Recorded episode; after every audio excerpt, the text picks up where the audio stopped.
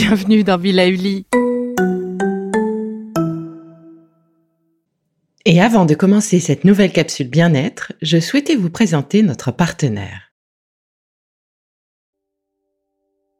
Bonjour, janvier rime avec bonne résolution, sport, cigarette, alcool, plus de temps pour soi.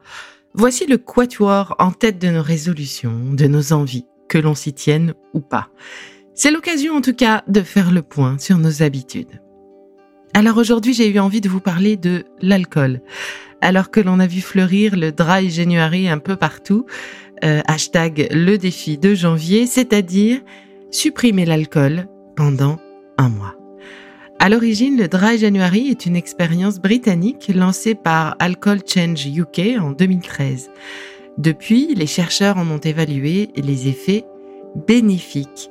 Une peau plus fraîche et plus belle, un sommeil amélioré, donc plus d'énergie la journée, une économie d'argent, une meilleure santé puisque l'arrêt, même durant un mois, fait déjà un bien considérable au corps, et également une perte de poids.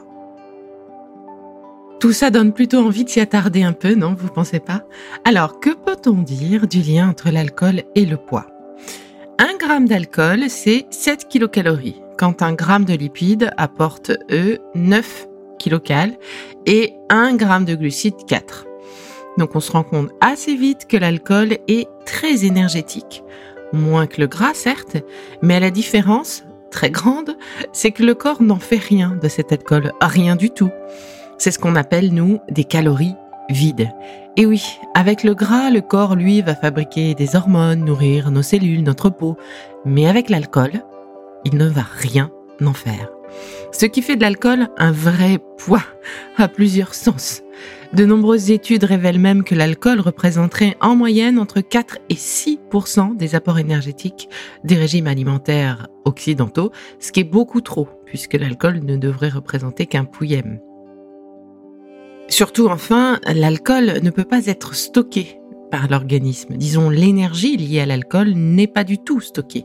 Elle est donc éliminée et utilisée en premier comme carburant, avant même l'énergie du gras, ce qui rend l'alcool responsable de l'accumulation du gras, des graisses dans le sang et sur le corps, et notamment au niveau abdominal. C'est donc un vrai levier énergétique que l'on peut décider d'actionner. Autre info également souvent méconnue, eh bien, c'est celle que toutes les portions d'alcool se valent.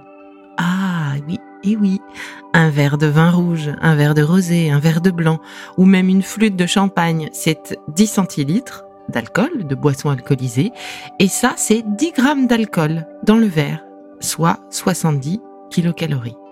Alors évidemment, si vous choisissez un kir avec du sirop, donc, eh bien, c'est autant de sucre ajouté, autant de calories ajoutées également ben, dans votre verre.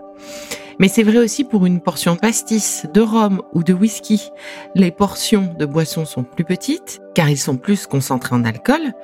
Ainsi, un verre de whisky, c'est seulement 3 centilitres. Mais c'est 70 kilocales, comme le verre de vin. Les bières, par contre, eh bien, sont souvent plus sucrées et sont donc aussi plus caloriques qu'un verre de vin.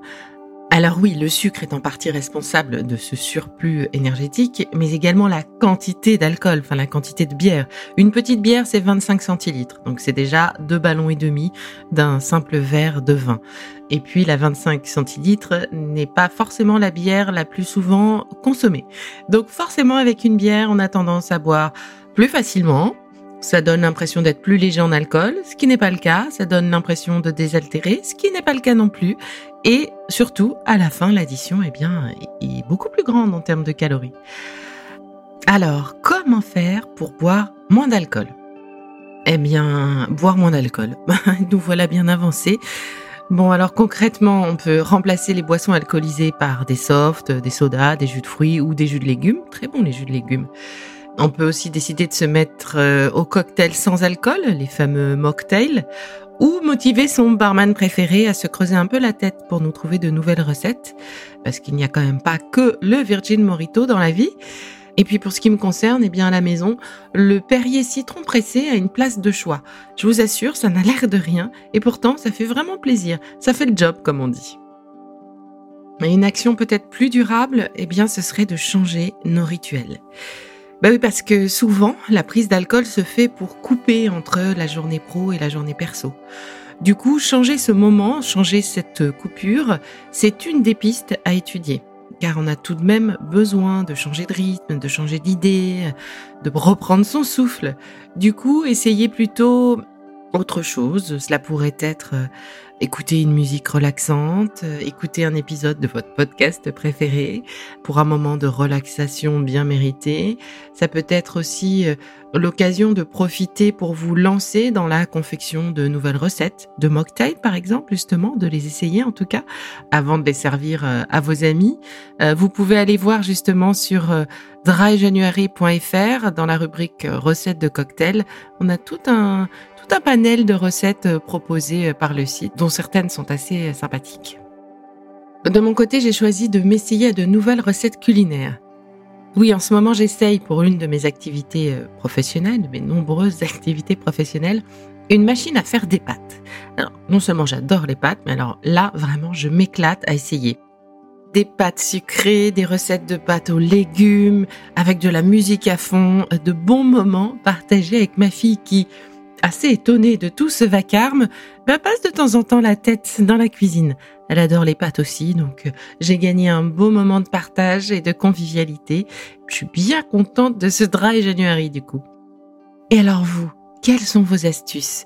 Quel est votre cocktail sans alcool préféré? Je vous laisse y réfléchir et vous dis à tout bientôt pour la suite des épisodes motivation, résolution, peut-être même révolution Allez, je vous embrasse et surtout, continuez de prendre soin de vous.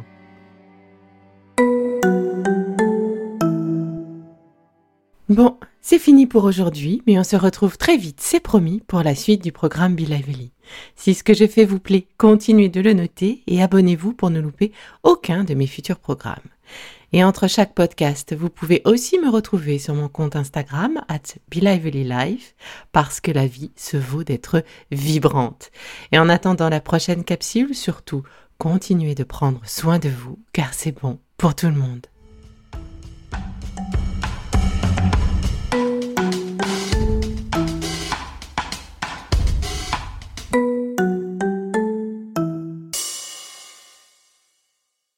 contenu que vous venez d'écouter n'est pas un dispositif médical et ne peut pas se substituer à l'avis d'un médecin basé sur votre situation personnelle. En cas de doute, consultez votre médecin.